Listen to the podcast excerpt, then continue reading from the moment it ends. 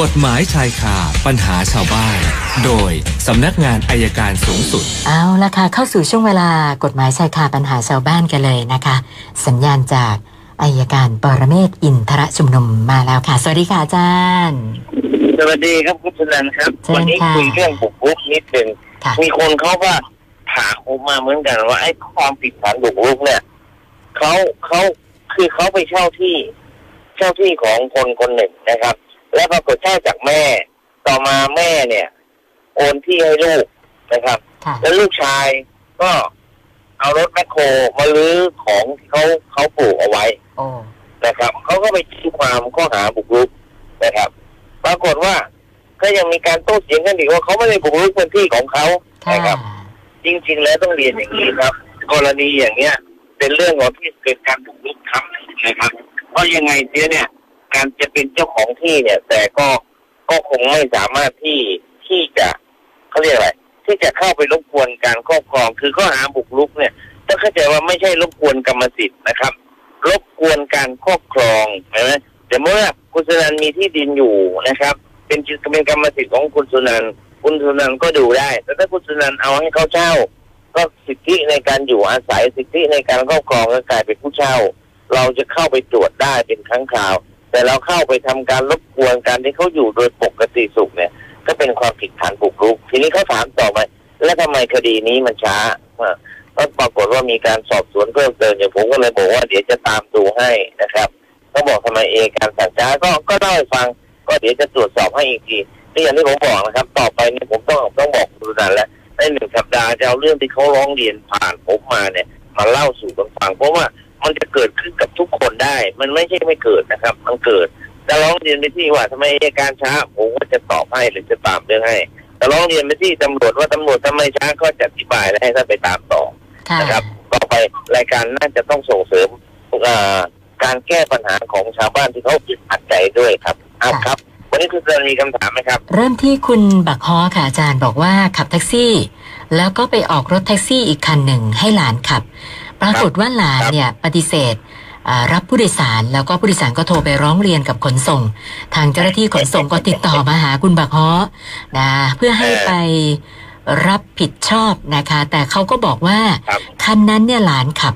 แล้วหลานก็ยังไงไม่ยอมไปที่ขนส่งนะคะ ก็เลยสงสัยว่าก็ในเมื่อเขาไม่ได้เป็นคนขับ แต่เป็นคนไปออกรถให้เนี่ย แล้วอย่างนี้ต้องรับผิดชอบไหมล่ะคะอาจารย์ คือคือรถ รถแท็กซี่เนี่ยมันจะมีคนขับใช่ไหมครับค่ะถ้าเราไม่ได้ขับผมเข้าใจว่านี่คงเป็นเขียวเหลืองแง่ๆเลยเนี่ยค่ะนะครับเป็นรถแท็กซี่ส่วนบุคคลนะไม่ใช่รถแท็กซี่สากรณ์รถบริษัท เพราะฉะนั้นเนี่ยมันระบุชื่อคนขับอยู่ เราจะปฏิเสธว่าคนอื่นขับ ก็ต้องเอาคนที่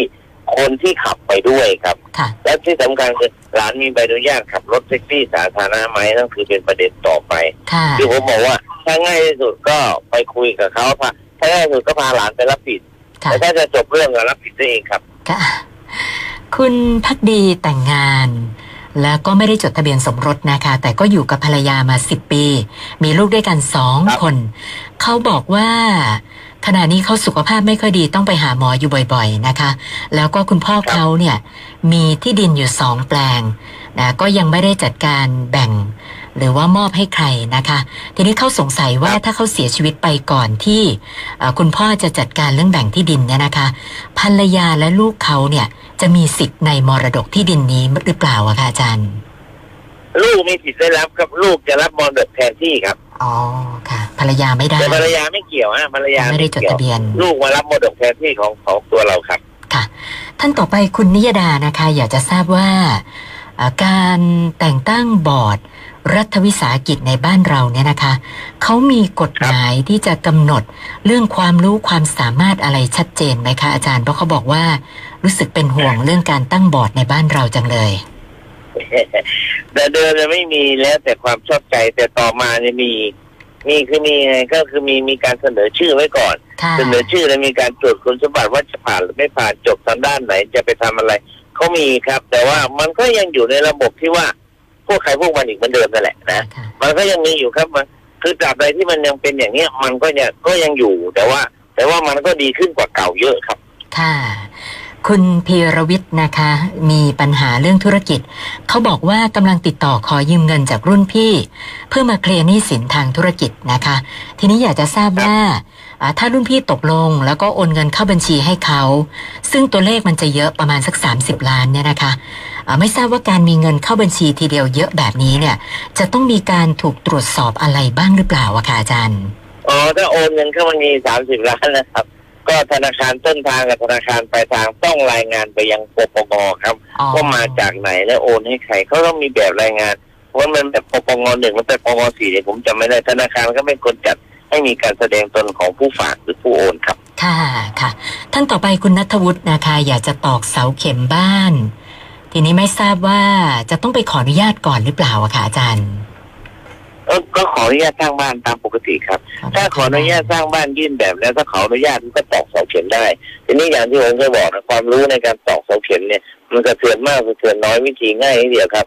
เอาเราไปอยู่ใกล้ๆที่ตอกเสาเข็มเนี่ยเราโต๊ะวางไว้แล้วน้ำใส่แก้ว แล้วคอยถ่ายเทปแบบถ่ายวิดีโอไว้ก็ได้ถ่ายโทรศัพท์เพราะมักจะมีถูกร้องเรียนว่าสั่นสะเทือนมาก ถ้าตอกแล้วน้ำมันไม่กระเพื่อมมากก็ไม่เป็นไรถ้าน้ำกระเพื่อมมากในการจะมีปัญหาครับค่ะ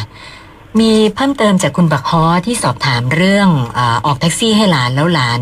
ปฏิเสธผู้โดยสารแล้วไม่ยอมไปที่ขนส่งนะคะอาจารย์ครับเขาบอกว่าหลานเนี่ยครับมีใบขับขี่สาธารณะ คือคุยกันแล้วเนี่ยหลานก็ดื้อจังเลยยังไงก็ไม่ยอมไป ทีนี้ถ้าเขาจะเอาใบขับขี่สาธารณะของหลาน ไปแล้วก็ไปยืนยันกับทางเจ้าหน้าที่เนี่ย ไม่ทราบว่าจะได้ไหมคะอาจารย์ ก็ลองแสดงดูครับ คือคือเราพูดกันบ่อยครั้งว่าขนส่งจะต้องยอมรับฟังค่ะ บางทีเจ้าหน้าที่ไม่ยอมรับฟังเอาง่ายผมว่าลองดูนะครับ เอาไปกับขี่หลานแล้วยืนยันว่าหลานเป็นคนขับ เราไม่ได้ขับ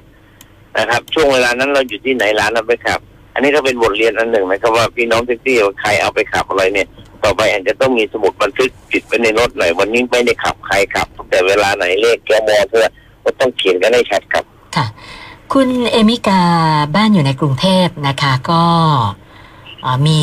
ที่อยู่ต่างจังหวัดนะคะเขาบอกว่าไม่ค่อยได้ไป ก็เลยให้ญาติเนี่ยไปอยู่อาศัย แล้วก็ในที่ดินแปลงนี้ก็มีการปลูกบ้าน ในทะเบียนบ้านยังไม่มีชื่อใครเป็นเจ้าบ้านนะคะ แต่ว่าญาติคนนี้ไปอยู่อาศัยตอนนี้ก็เกิน 10 ปีแล้ว เขาก็เลยกลัวว่าเอ แบบนี้ ยื่นครอบครองปรปักได้หรือเปล่าคะเนี่ยอาจารย์ คือคือเขายื่นอะยื่นได้ แต่เราก็ต้องสู้คดีได้ เราต้องไปแสดงตัวที่บ้านอย่างที่ผมเคยเรียนคุณสนันนะครับ ว่าค่ะสงกรารกลับบ้านไปแสดงความเป็นเจ้าของบ้างสักปีสองปีไปนั่งคุยกันหรือแม้ก็ให้เขาทำสัญญาเช่าหรือให้หนังสือทำหนังสือยินยอมให้อยู่อาศัยหรือบอกจะออกเมื่อไหร่ถ้าเอาไว้อย่างถ้าเอกสารอย่างเงี้ยเขายื่นไม่ได้ถึงเขายื่นเขาอาจจะยื่นได้ แต่เขาก็แพ้ แต่ถ้าเราไม่ทำอะไรเลยนะครับ ไม่ไปดูแลไม่ไปแสดงความเป็นเจ้าของบ้างเนี่ย ถึงเวลาไปที่ศาลแล้วเราจะสู้เขาไม่ไหวครับค่ะ อีกหนึ่งท่านคุณสนธยานะคะ ปรึกษาเรื่องคุณยายครับคุณยายมีลูกทั้งหมด 8 คนนะคะ ก็ได้ทำพินัยกรรมครับฝ่ายเมืองเอาไว้เรียบร้อย แล้วก็ตั้งให้ครับเขาเนี่ยเป็นผู้จัดการมรดก คือในพินัยกรรมเนี่ยมีการระบุทรัพย์สินเพียงแค่สองรายการ ที่จะมอบให้กับทายาทแต่ว่าจริง ๆ คุณยายยังมีทรัพย์สินอื่น ๆ ที่ ไม่ได้ระบุอีกหลายรายการนะคะ ก็เลยสงสัยว่าแล้วทรัพย์สินที่ไม่ได้ระบุในพินัยกรรมเนี่ยนะคะ คุณสนธยาในฐานะผู้จัดการมรดกเข้าไปจัดการได้หรือเปล่าคะอาจารย์ ได้ครับ คือการเป็นผู้จัดการมรดกเป็นผู้จัดการมรดกทั้งกองเพียงแต่สองก้อนที่เขียนเอาไว้ตรงนั้นน่ะก็จัดตามที่ผู้ผู้วายชนกำหนดไว้ค่ะส่วนกรณีที่ผู้กำหนดผู้วายชนไม่ได้กำหนดว่าทรัพย์สินใดจะจัดการอย่างไรก็จัดการตามกฎหมายครับค่ะ วันนี้เข้ามาทั้งหมด 8 คำถามนะคะ เมื่อวานนี้ 657 วันนี้อีก 8 เป็น 665 แล้วค่ะอาจารย์ โอเคครับเพิ่มขึ้นเรื่อยๆ ก็วันนี้ดูฝนมันจะแค่จะเข้าหน้าฝนแล้วใช่ไหมครับเนี่ย เข้าแล้วตั้งแต่ 18 พฤษภาแล้วค่ะอาจารย์เอ่อมีหน้าเริ่มเริ่มจะฝนจะตก เตรียมตัวน้ำท่วมกันอีกแล้วค่ะน้ำแรงก็น้ำท่วม โอเค